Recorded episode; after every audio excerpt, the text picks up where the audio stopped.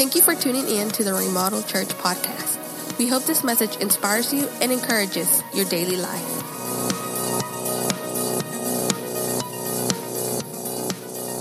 And, and sometimes in life, we just feel like we're running through the motions. Sometimes in life, we just feel like it's like one of those movies where, like 50 First Dates, it gets up and it's the same thing every day, every day, every day, every day, but, but you never see change. And sometimes you just feel like you're, you're pressing up against the wall. It's not, it's not that things are bad, it's not that things are great, but we're just kind of stuck, kind of like a statue. And, and as I was running through my life, I, I, just, I just asked myself, I was like, man, I said, what, what have I done for the Lord today? Go ahead. Uh, kids, kids can go out. Kids can go out. Hey, you could have warned me. but uh, anyways, I asked myself that, and, and I asked myself, I said, well, what have I done for the Lord the last week? What have I done for the Lord the last month, last year? And the truth is, sometimes we just we just don't. I mean, I know where God brought me from 12 years ago to where I was, or where I went to, and, and where I'm at now. And and it's not that I on purposely try to come backwards or, or anything like that. It's just that, that we get caught up. And I think, I think sometimes we become stagnant. And stagnant is just to be still. No inflow, no outflow. In July, August, you see these ponds and stuff that's just sitting there and they kind of turn green and start to start to build up stuff on the water, a film, and, and sometimes that's how we are in life. We just become stagnant. Let's pray. Dear Heavenly Father, Lord, this morning, God, I just want to thank you for, for every person in this room, Lord. And I just want to thank you for the willingness for them to, to get up, to get in a vehicle, and to make their way here. God, this morning, I just ask that you just touch someone that needs this message, God. If, it, if not, nothing else, it's for me. God, I just ask you to be with EJ and Lorena as, as they're in Indiana and be with EJ as he brings the message up there, Lord. And I just pray for safe travels. Pray for Kevin and Mandy and all the others that's, that's traveling this morning, God. And I just ask that you just let them know that they're missed, God. And we just thank you for everything you do for us. In Jesus' name I pray. Amen. So, if we're stagnant in life, we're, we're really not going to gain a whole lot. And, and if we don't have anything coming in, what are we expecting? Because if you don't have anything going in, then you're not going to have nothing going out. And I got to thinking just for myself, well, well what's wrong? What, what, am I, what am I focused on? And then I got to asking myself, I, I know in the past, when, when I would really pray more, or I'd really read the Bible, or I, I'd reach out to people, try to fellowship. But the truth is, is I reached a whole bunch of people around me in my, my inner circle. And, and good things were happening. And the truth is, I just got comfortable. I was, like I said, nothing bad was happening, nothing good was happening, and I was just going through the same thing every day. And you see, what, what we do is we fill our plates with, with things of this world. We fill our plates with for me, one, one that's really, really took a toll on me is going to work at another place and, and progressing with the company. And all my mind and, and all my time is in that. And so I'm forgetting about God. And then I got to thinking, what do you think? What are you thankful for? What, what have you got to be thankful for? The other morning I got up and it was early and, and I had to drive to Sawyer and, and, and I looked up and I was sitting by the kitchen table, I was putting on my boots and I just seen how the wood beams in our house looked, looked kind of cool. I was like, man, I've got a nice roof over my head. I've, I've got a good family. My boys in there asleep, my wife's asleep in there. I've got, it's not much, but it's 12 acres. I've got a vehicle, I've got a good job, I've got income. I got to reflecting on the way to Sawyer from the time I was a child to, to the times I spent with my grandpa, to the times from all the way through my life until now. And I told myself, if I was to die right now, I never deserve everything I've got. I never deserved all that time I got with my family, all the good things in my life. I, I never deserved it. From the, the things I do, the things I said. But you know what? Our God's bigger than that. Our God is always there. He's not going to turn his back on us. But the thing is, is we got all these things on our plate. All these things of the world, but when we start replacing those good things with God things, it's crazy. People start turning their back on you. People start getting mad at you. Family, friends, employers. Oh, well, you're too good now. Well, yeah, you got to go to church. You got to do this. That's okay. We're going to be persecuted. I've had family persecute me.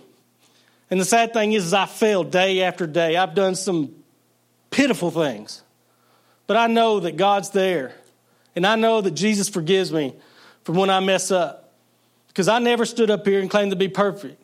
But all we can do is we can just take the humility and we can pray that God will make us an example to touch those people, to be a witness for those people that's mad at us or, or don't really see the reason we're doing this. Because there's, there's nothing more important to me than being an example for my boys, for my family. Even though, even though when I'm mad or I'm working on something, I throw a wrench and this word comes out and followed by that word and that word. They hear those things. They know I sin. They know I mess up. But they know that I'm going to ask for forgiveness. They know that God's there for me. They know where we're going Sunday morning. And you, you see, there's, there's, not a, uh, there's not a limit on how many times you can be forgiven. All you need to look back and say, well, am I getting better? Where did I come from? Can I see my change since I started becoming a Christian? And the other, the other uh, a few weeks ago, we listened to, the, to a series, and it talked about starting here, and then you're up on the mountain, and then you go back down into the valley, and that's what God does sometimes.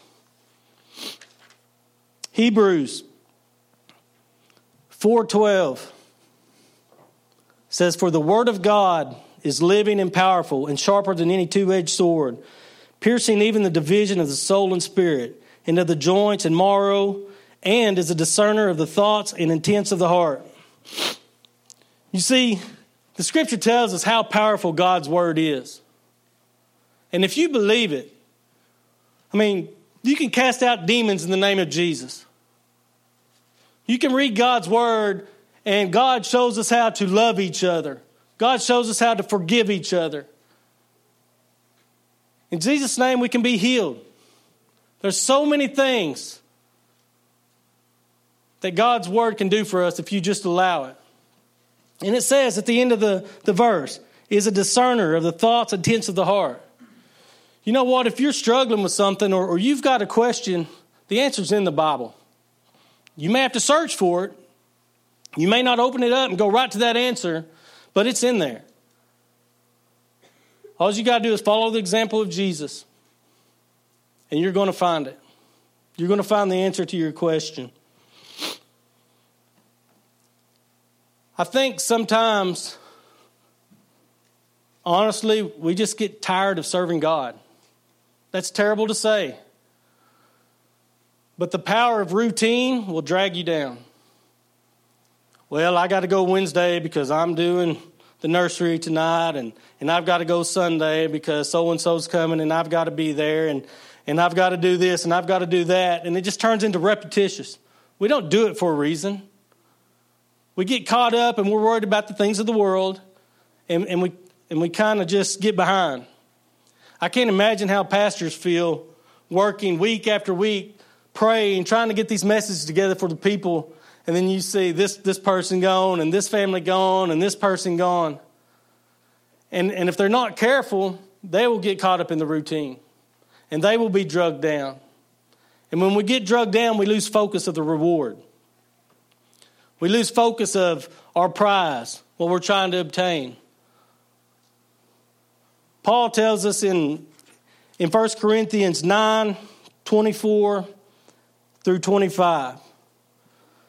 Do you not know that those who run in a race all run, but one receives the prize. But in such a way, but, but still run in such a way that you may obtain it. You see, we can't give up. We can't give up. Just because we get knocked down or, or you see your neighbor, well, he's got a better job and he's got a nicer truck, he's got a nicer house.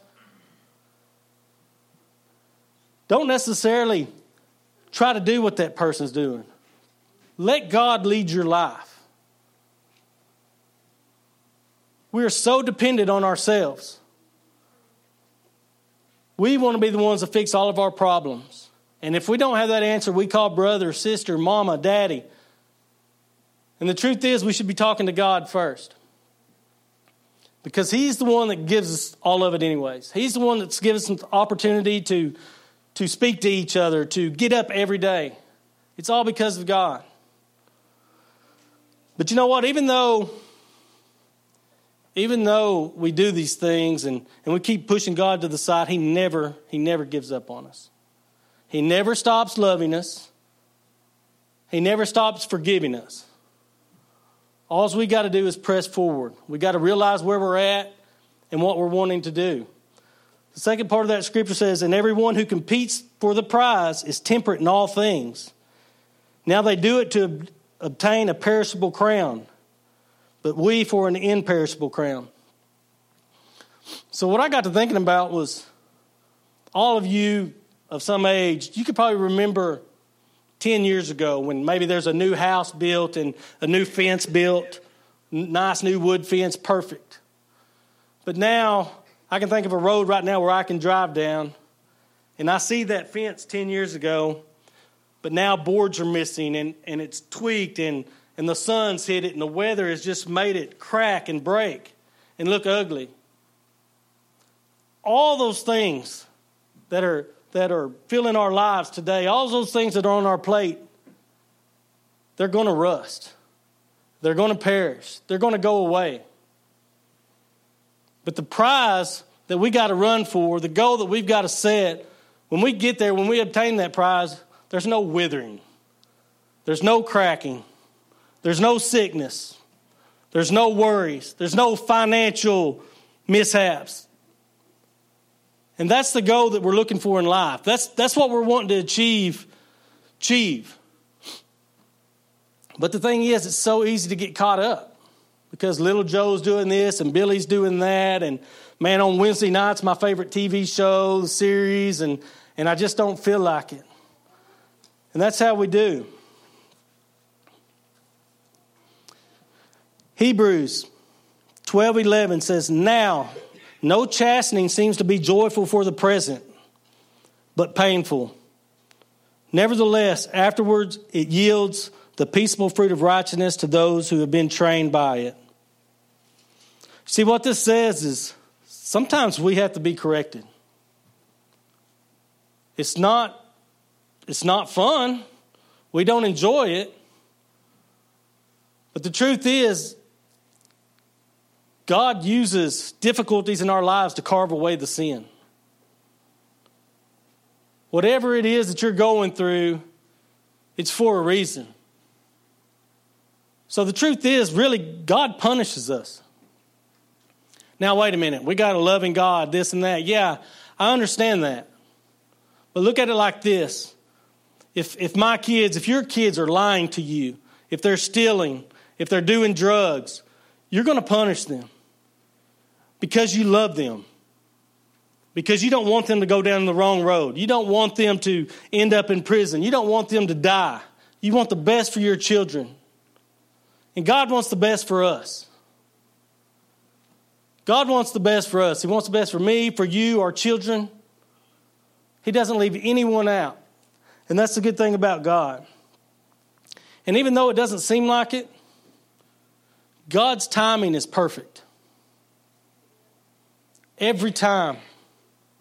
We don't have to understand it, but we have to believe God's timing is perfect.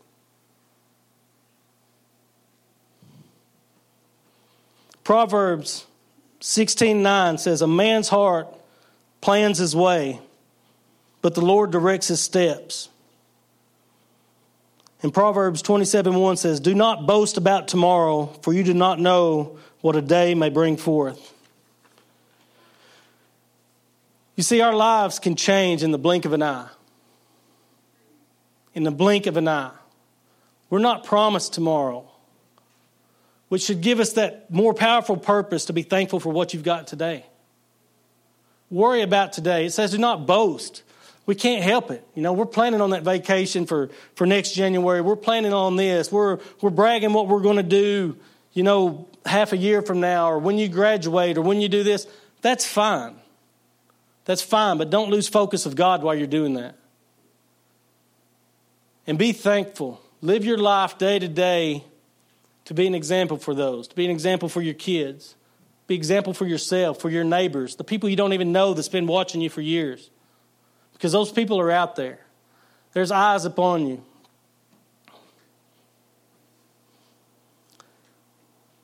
Proverbs 3 6 says, In all your ways acknowledge him, and he shall direct your paths. You see, all you have to do is ask God to lead you, and he will. All you got to do is give it to him. Again, it may not be like we want it, but he's not going to lead you astray. We've got to trust in him. We've got to understand that everything he does is for a reason. Even though it's difficult, even though it's hard, we can't lose focus because if we do, we could miss the mark. We don't want to miss out on that prize. Lamentations 3:40 says, "Let us search out and examine our ways and turn back to the Lord." You see, I can't speak for you guys. But if I really reach out even in just the last three months, and examine my ways. Some of the things I've said about people, some of the things that I've thought, sometimes the way I've acted, maybe to my own family. Those are the things he's talking about, reaching out and examining. And then he says, turn back to the Lord. Because if we all look at our past and if we all see where we're, where we're living day to day, then we know where we mess up. And if we know where we mess up, you can be sure God knows where we mess up. So, what are you in the game for? What are you trying to achieve in life? If you're not living life with God, and if you're not letting God lead your life, the truth is we're going in the wrong direction. We're going in the wrong direction. I want to close with a scripture in Psalms. And it's Psalms 32 8. It says, I will instruct you and teach you in the way you should go. I will guide you with my eye. You see, all we got to do is look for God's instruction. And, and all we got to do is think about what we're trying to achieve. The other morning, it was about 5:10 probably.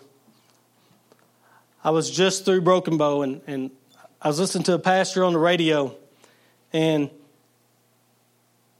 and he said these words. I couldn't even tell you what the message was about because uh, the the reception spotty through there on that station through the radio and and but I caught I caught the words. It said, um, "If you if you really want to trust somebody, you got to know them, or to to really." Yeah, you have to really know someone to trust them.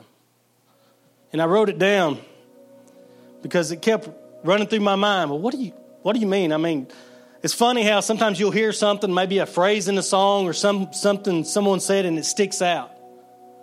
And it, and it just kept running through my mind. You have to really know someone to trust them.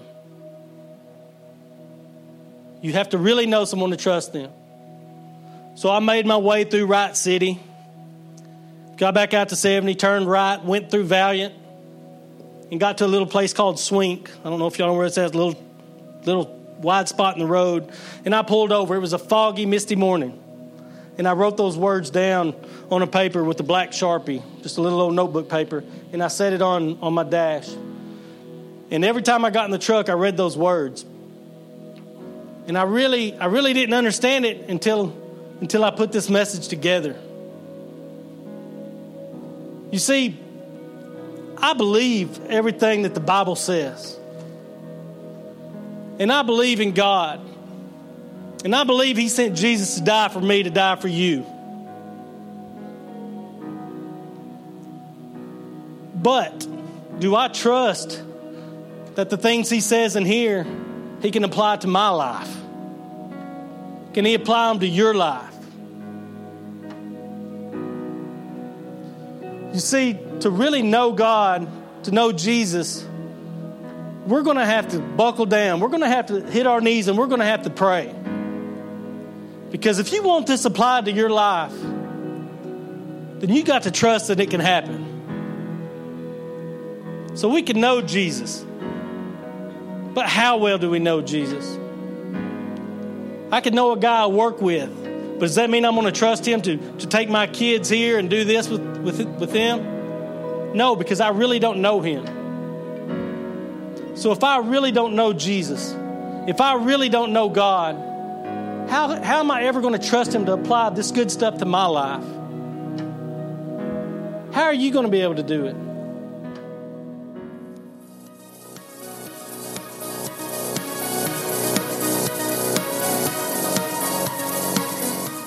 This is the end of the message. For more information, go to www.theremodelchurch.com.